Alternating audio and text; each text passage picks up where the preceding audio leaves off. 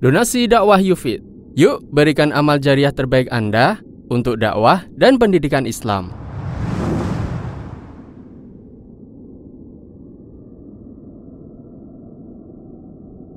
Bismillahirrahmanirrahim. Assalamualaikum warahmatullahi wabarakatuh. Alhamdulillahi rabbil alamin. Wabihi nasta'inu ala umuri dunia wad din.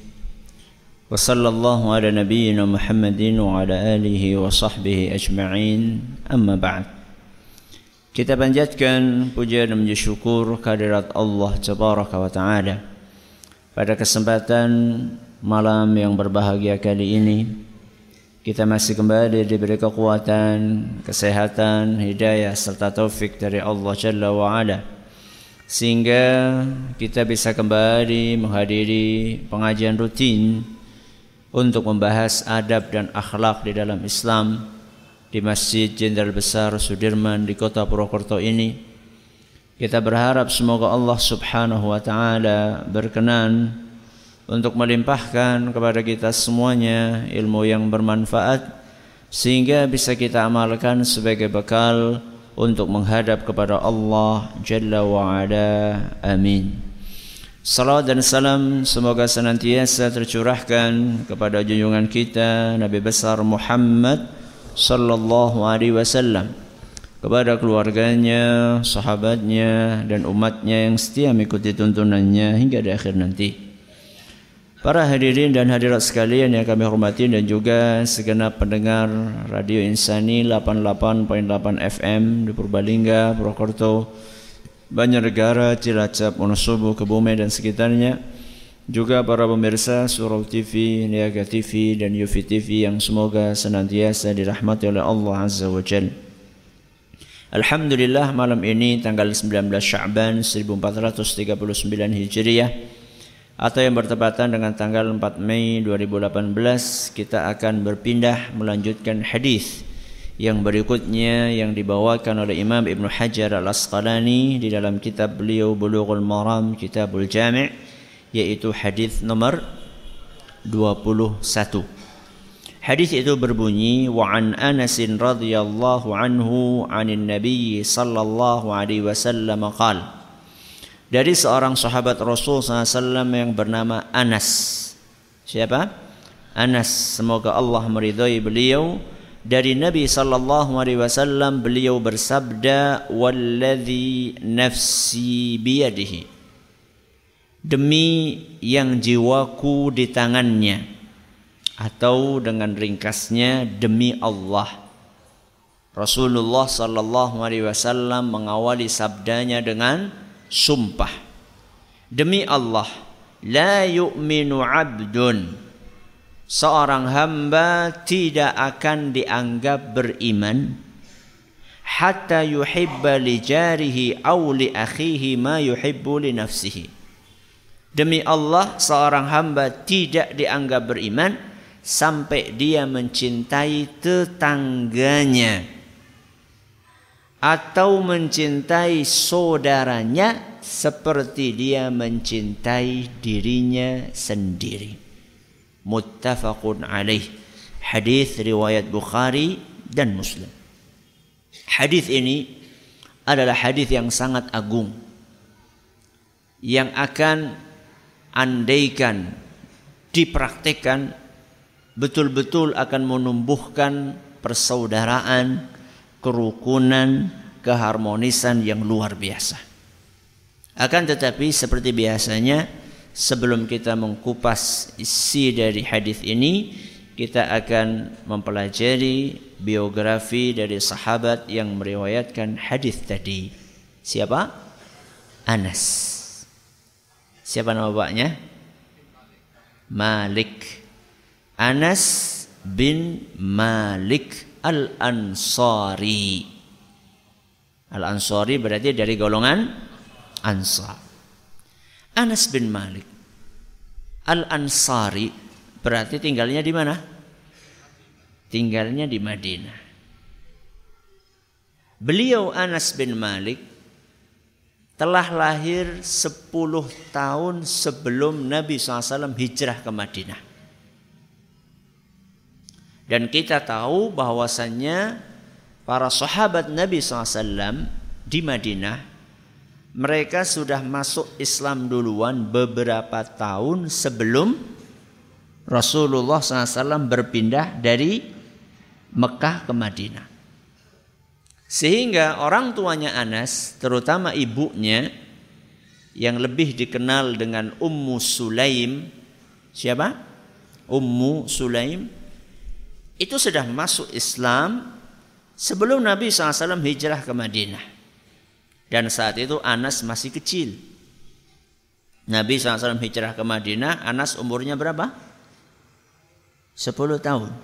Sebelum Nabi SAW hijrah ke Madinah, ibunya ini yaitu Ummu Sulaim sudah sering cerita tentang sosok yang istimewa yaitu Rasulullah Sallallahu Alaihi Wasallam cerita tentang akhlaknya, cerita tentang kemuliaannya, cerita tentang kedermawanannya, cerita tentang ketampanannya, cerita tentang kasih sayangnya, sehingga Anas itu sangat mengidolakan Rasulullah SAW. Bedakan dengan idola anak-anak kecil di zaman ini. Siapa idolanya? Kalau nggak pemain bola, artis. Kalau nggak artis, pemain basket. Ya. Seputar itu. Rela nginep semalaman menunggu artis Korea datang ke Indonesia. Ya Allah ya Rabbi. Cuma sekedar keluar dari hotel dada-dada histeris. Inna lillahi wa inna ilaihi raji'un. Musibah atau bukan? Musibah. Kalau ditanya tentang Rasulullah SAW kapan lahir, kapan wafat, berapa anaknya, nggak tahu. Tapi kalau ditanya tentang pemain bola anu dari A sampai Z tahu. Bahkan transfer yang terakhir dari klub ini ke klub ini tahu. Inna lillahi wa inna ilaihi raji'un. Siapa yang paling bertanggung jawab? Siapa? Ya siapa lagi kalau bukan bapak dan ibunya? Sudahkah kita sejak kecil seperti Ummu Sulaim? Yang selalu menceritakan tentang idola kita semua yaitu Nabi kita Muhammad sallallahu alaihi wasallam. Rasulullah SAW Rasulullah SAW itu idola bukan hanya sekedar hiasan bibir kita mengidolakan Nabi SAW.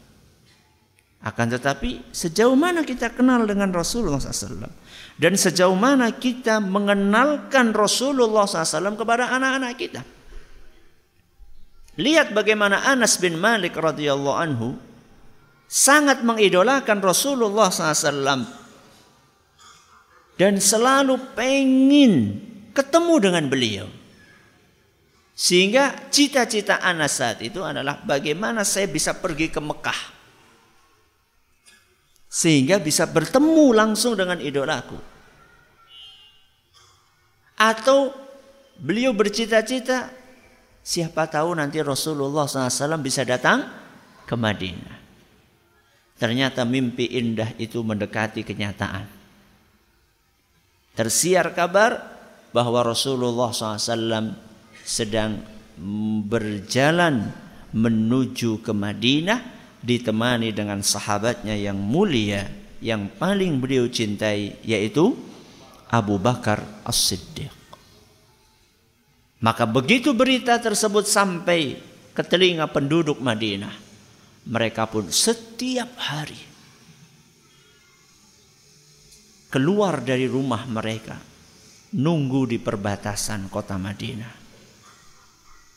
Sampai matahari meninggi dan panas maka mereka pun pulang. Hari ini belum datang. Esok harinya demikian esok harinya demikian. Karena Rasulullah Sallallahu Alaihi Wasallam berangkat dari Mekah ke Madinah melalui jalur yang tidak umum dalam dalam rangka untuk menghindari kejaran dari orang-orang musyrikin Quraisy sehingga membutuhkan waktu yang lebih panjang. Bisa sampai belasan hari beliau berjalan kadang-kadang naik tunggangan dengan siapa? Dengan Abu Bakar As-Siddiq setiap hari saat itu belum ada SMS belum ada SMS saya datang ya nanti jam sekian jemput saya di stasiun belum ada kereta juga maka yang ada adalah para golongan Ansar, mereka pergi ke perbatasan, nunggu. Sampai siang belum datang, pulang lagi. Sampai siang belum datang, pulang lagi. Sampai akhirnya datang hari di mana tersiar berita bahwa Rasulullah SAW sudah sangat dekat ke kota Madinah. Maka keluarlah seluruh penduduk Madinah Bahkan bukan hanya yang muslim, sampai yang Yahudi pun keluar. Mereka penasaran, pengen melihat bagaimana wajah Rasulullah wasallam. Dan di antara rombongan yang bertumpuk-tumpuk, berbondong-bondong untuk melihat Rasul SAW adalah seorang anak kecil yang bernama Anas bin Malik radhiyallahu anhu. Begitu Rasulullah sallallahu alaihi wasallam tiba beserta dengan sahabatnya yaitu Abu Bakar As-Siddiq, maka itu adalah pemandangan yang tidak pernah terlupakan oleh Anas bin Malik. Melihat langsung wajah idolanya yaitu Rasulullah sallallahu alaihi wasallam. Sebuah pengalaman yang sangat berharga yang tidak terlupakan sampai beliau wafat. Tidak lama kemudian Ummu Sulaim yaitu ibunda Anas mengajak Anas bin Malik untuk menemui Rasulullah sallallahu alaihi wasallam. Apa gerangan yang ingin beliau sampaikan? Ummu Sulaim berkata, "Ya Rasulullah, lam yabqa rajulun wala imra'atun minal ansar illa waqad athafaka bituhfah." Wahai Rasul SAW. Seluruh laki-laki, seluruh wanita yang ada di kota Madinah ini dari golongan Ansor semuanya sudah memberimu hadiah. Semuanya sudah memberimu hadiah. Dan ini menunjukkan rasa cinta. Setiap ansor ngasih, wahai Rasul saya punya ini, saya punya ini. Ya, saya punya ini, saya punya ini. Masing-masing sudah memberimu hadiah, wahai Rasul. Wa inilah aqdiru ala ma uthifuka bihi. Dan aku tidak punya apa-apa, wahai Rasul. Untuk memberikan hadiah kepadamu. Aku seorang wanita yang uh, kurang mampu, nggak punya harta, saya nggak tahu apa mau ngasih dirimu wahai Rasul. Illa bni hadha. Satu-satunya yang paling berharga yang aku miliki adalah anakku ini. Siapa? Anas bin Malik. Fakhudhu. Ambil anakku ini wahai Rasul. Falyakhdum kama badalak. Jadikan dia pembantumu wahai Rasul Suruh dia terserah engkau. Inilah hadiah yang diberikan oleh siapa? Ummu Sulaim kepada Rasulullah sallallahu alaihi wasallam. Dan Rasulullah bahagia. Beliau usap kepalanya Anas. Ya. Beliau senyum kepada Anas. Anas kira-kira senang atau tidak? Senang banget. Ya. Beliau datang untuk melayani Rasulullah SAW, untuk menjadi pembantu Rasulullah SAW dengan penuh rasa bahagia, bukan karena keterpaksaan. Makanya Anas bin Malik radhiyallahu anhu Begitu beliau menjadi pembantu Nabi SAW, beliau bukan hanya membantu beliau. Anas bukan hanya membantu Rasul SAW, tapi beliau berusaha untuk menyerap sebanyak-banyaknya ilmu yang disampaikan oleh Rasul SAW. Sehingga Anas bin Malik menjadi orang yang ketiga terbanyak hadisnya di antara para sahabat Nabi SAW. Padahal beliau menjadi pembantu Rasulullah SAW berapa tahun? Berapa tahun? Rasulullah SAW di Madinah berapa tahun? Di Mekah berapa tahun? 13 tahun. Di Madinah? Di Madinah? 20 tahun. Beliau wafat tahun berapa? Usia berapa? 63. Diangkat menjadi nabi 40 tahun. Di Mekah 13 tahun. Sisanya berapa? Ya 10 tahun apa kelalen dengan matematika? 63 dikurangi sebelum jadi Nabi 40 tahun, tinggal berapa? 23. Di Mekah berapa? 13 kurangi 13 berapa? 10. Berarti Anas bin Malik menjadi pembantu Nabi sallallahu alaihi wasallam berapa tahun? 10 tahun. Berarti sampai usia beliau berapa? 20 tahun.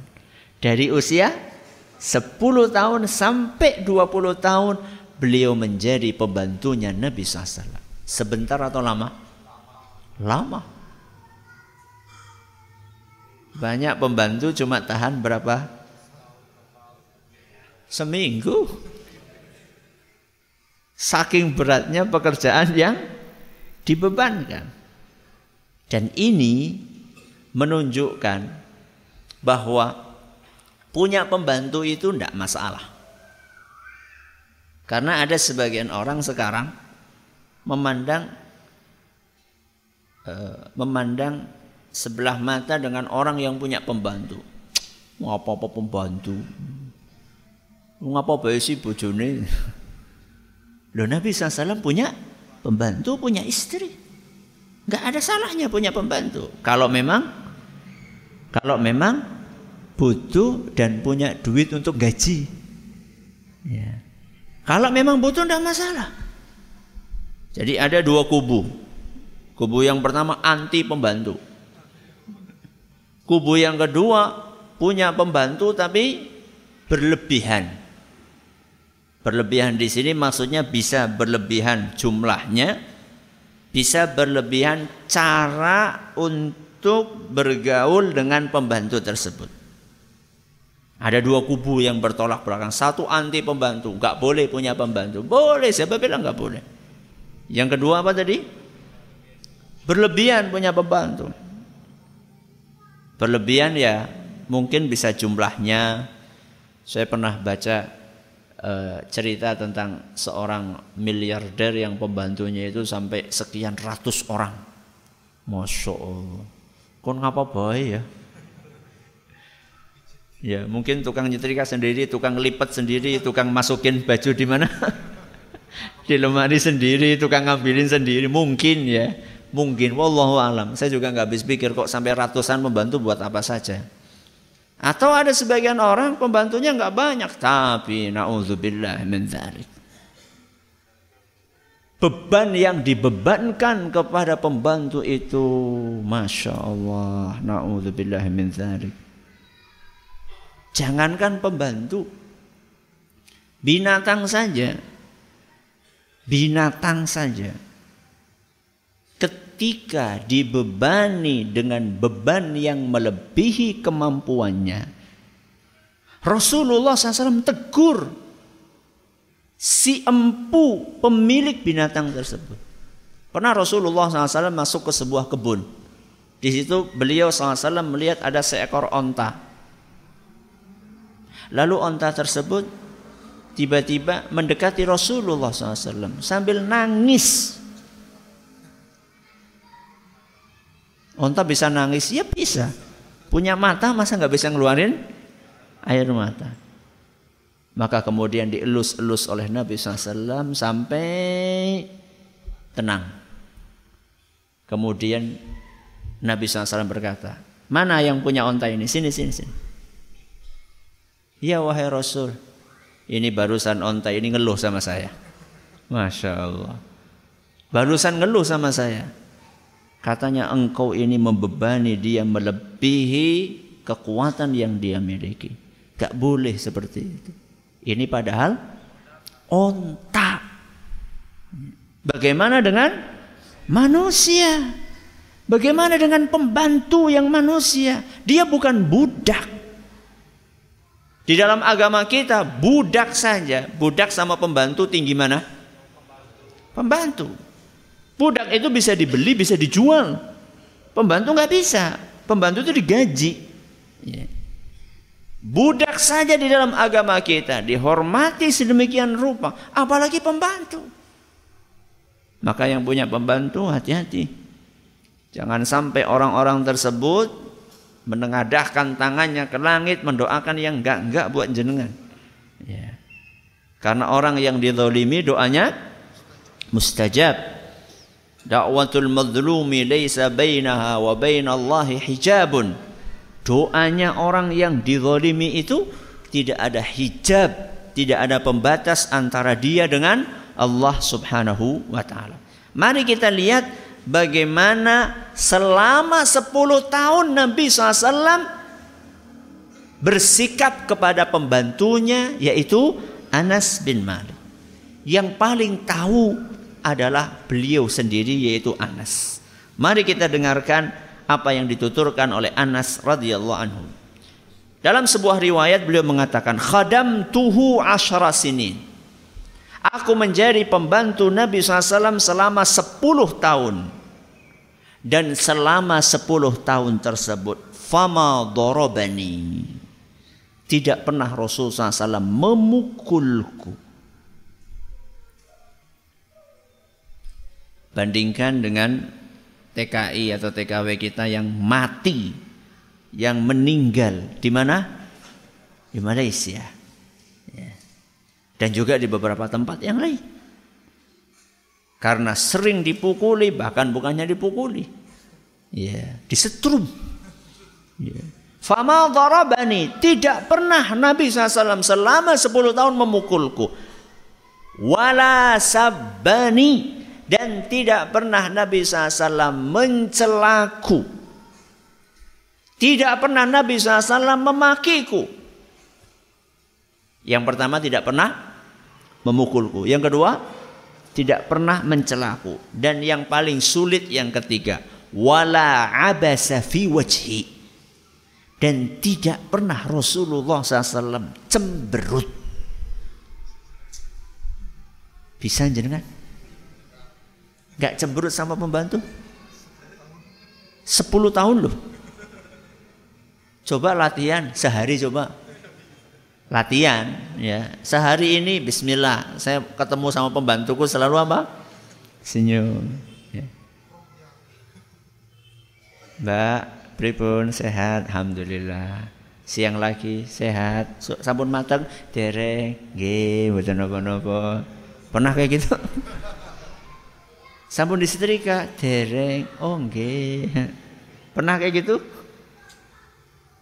Sepuluh tahun tidak pernah cemberut. Dan ini dilakukan oleh Nabi SAW bukan hanya kepada Anas bin Malik. Kepada orang-orang yang lainnya.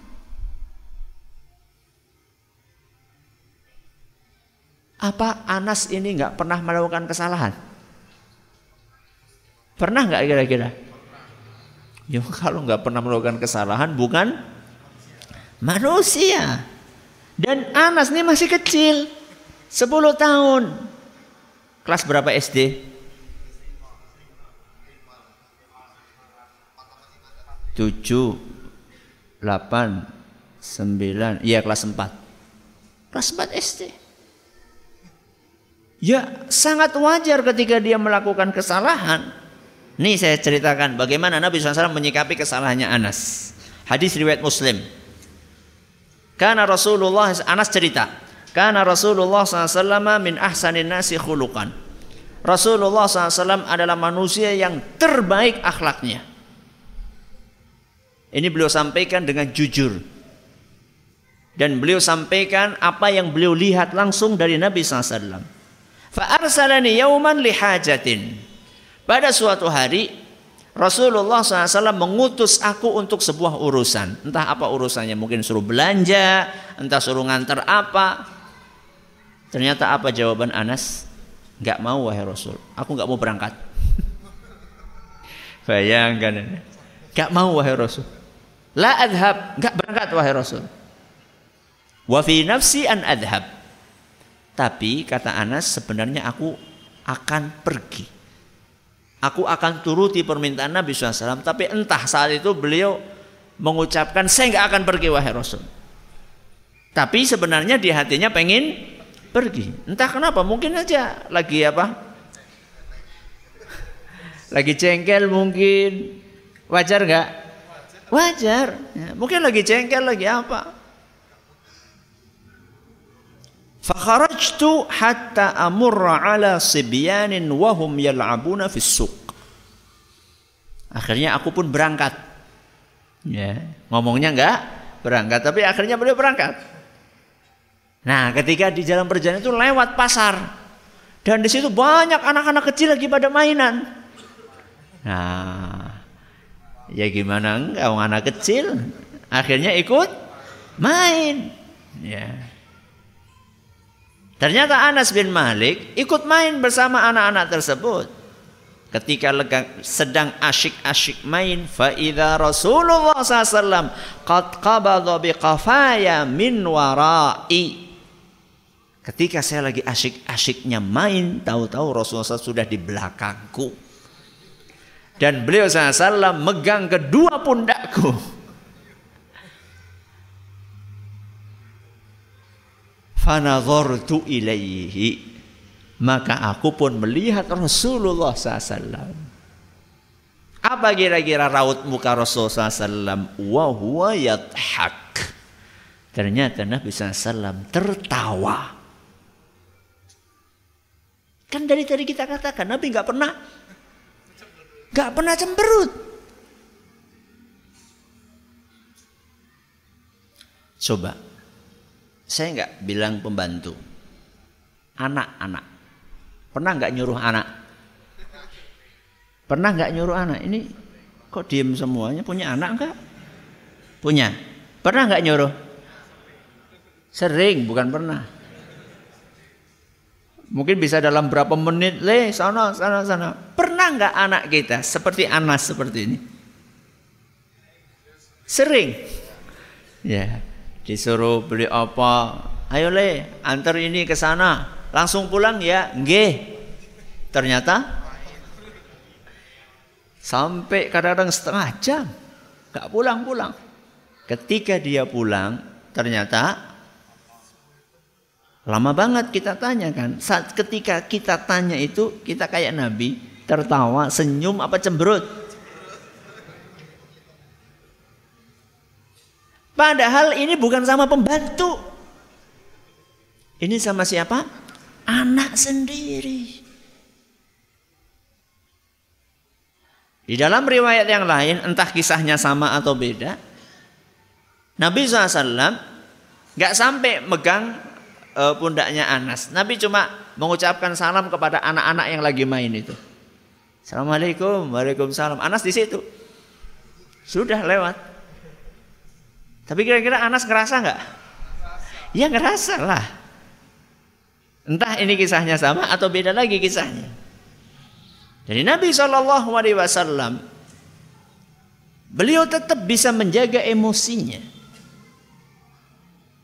Padahal tadi Anas di awal itu sudah mengucapkan kata-kata yang nggak enak, tapi Nabi SAW juga nggak cemberut, nggak marah. Yeah. Kemudian Nabi SAW berkata, "Ya Unais." Ya Unais. Namanya siapa? Anas. Panggilannya Unais. Unais itu kalau dalam bahasa Arab itu tasghir. Tasghir itu adalah e, bentuk menge, e, mem, membuat sapaan yang lebih kecil. Ya. Unais, Anas berarti kalau Unais berarti Anas kecil gitu loh, kira-kira seperti itu. Ya mungkin kalau bahasa kita ya le gitu lah. Ya, do ya. Ya Unais, adhabta haitsu amartuka? Wahai Unais, apakah engkau sudah melakukan apa yang tadi aku suruh? Ya. Tetap dengan apa? Tetap dengan senyuman. Qala qultu na'am ana adhab ya Rasulullah. Iya wahai Rasul, aku sekarang mau pergi. ana adhab karena di sini kan pakai fiil mudhari. Saya akan pergi. Ya, jadi tadi masih apa? masih main. Rawahu Muslim. Hadis riwayat Muslim. Begitulah Nabi kita Muhammad sallallahu alaihi wasallam bergaul dengan Anas bin Malik radhiyallahu anhu. Sehingga Anas itu ketika Nabi SAW wafat itu sedih, sangat sedih sekali. Beliau menggambarkan bahwa Rasulullah SAW ketika hari di mana beliau datang ke kota Madinah. Adha'a kulla Kedatangan Nabi SAW itu membuat segala sesuatu yang ada di Madinah bercahaya.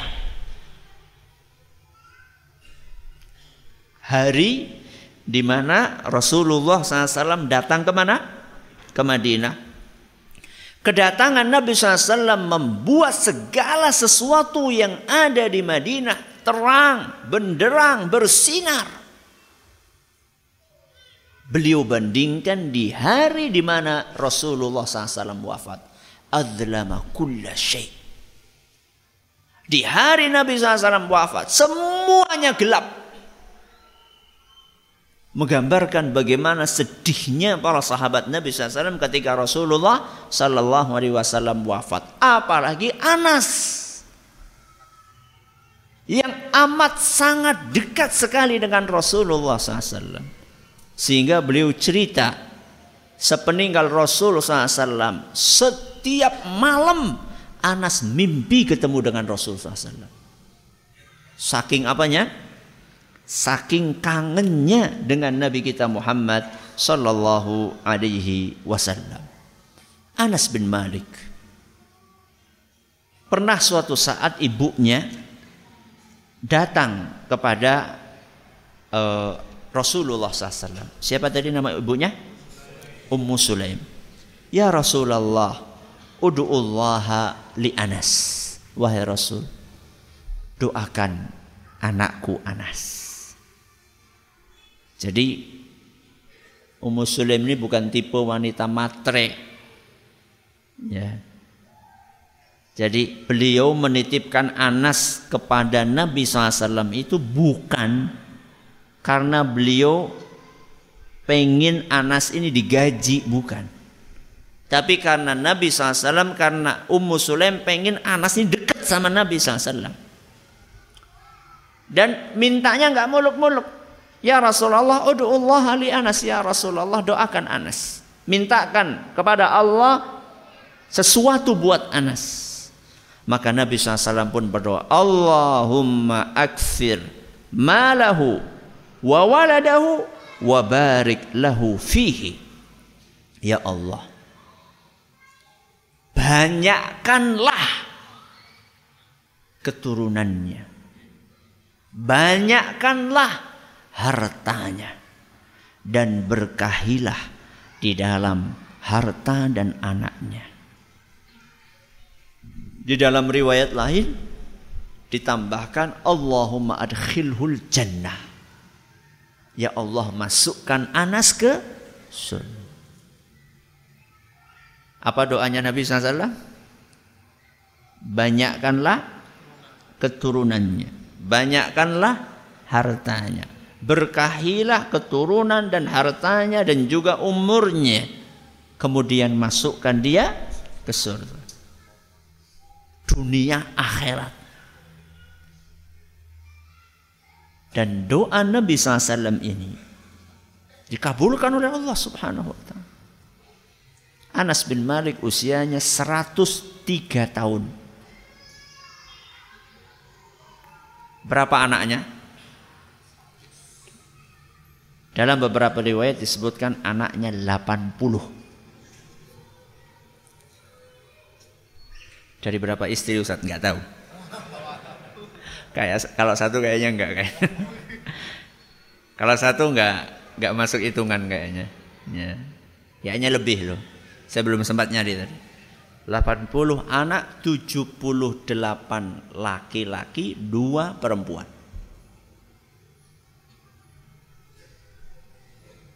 Hartanya Ustaz, Masya Allah. Kebun-kebunnya itu yang lainnya berbuah setahun sekali, kebun dia berbuah setahun dua kali. Barokah. Doa dari Nabi SAW. Dan Anas bin Malik anak-anaknya baik-baik. Jadi bukan hanya sekedar banyak anak. Ya. Ada sebagian orang Masya Allah. Ya, sangat produktif. Setahun lahir, setahun lahir, setahun lahir, setahun lahir. Tapi bagaimana pendidikannya?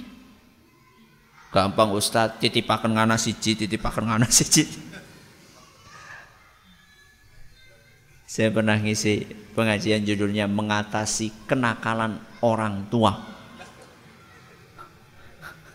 Apa judulnya?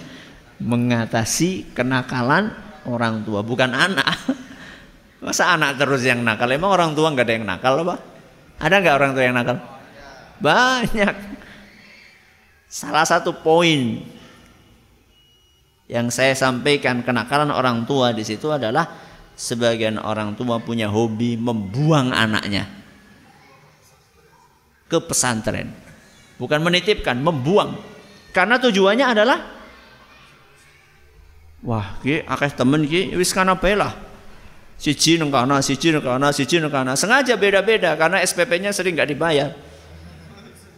Sampai lupa, ki anak si nomor ki si dengan dia. Inna lillahi wa inna ilaihi raji'un. Anas gak seperti itu. Ya, silakan. Alhamdulillah rabbil alamin wassalatu wassalamu ala nabiyina Muhammadin wa ala alihi wa sahbihi ajma'in wa ba'd. Nabi SAW mendoakan Anas bukan supaya punya banyak anak saja, supaya banyak harta saja. Tapi Nabi SAW mendoakan supaya harta dan anaknya serta umurnya ini barokah. Dan itulah yang terjadi. Di antara tanda keberkahan rizki dan harta seorang adalah harta yang dia miliki tidak menyibukkan dia dari ibadah kepada Allah. Ini salah satu tanda Salah satu tanda keberkahan harta seseorang, harta yang dia miliki sebanyak apa pun tidak menyibukkan dia dari beribadah kepada Allah. Maka lihat, kalau Anda dahulu ketika masih pas-pasan, Anda bisa sholat tepat waktu. Begitu harta Anda bertambah, lalu kemudian Anda sering telat-telat sholat lima waktu, itu salah satu pertanda bahwa harta Anda tidak berkah.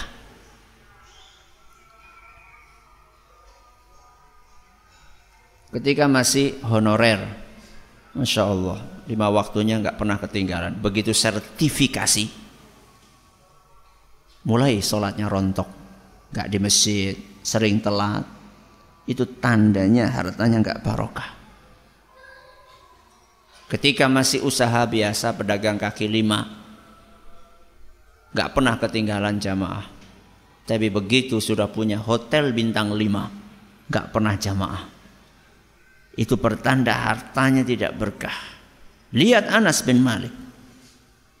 Diceritakan oleh sebagian orang yang ketemu sama beliau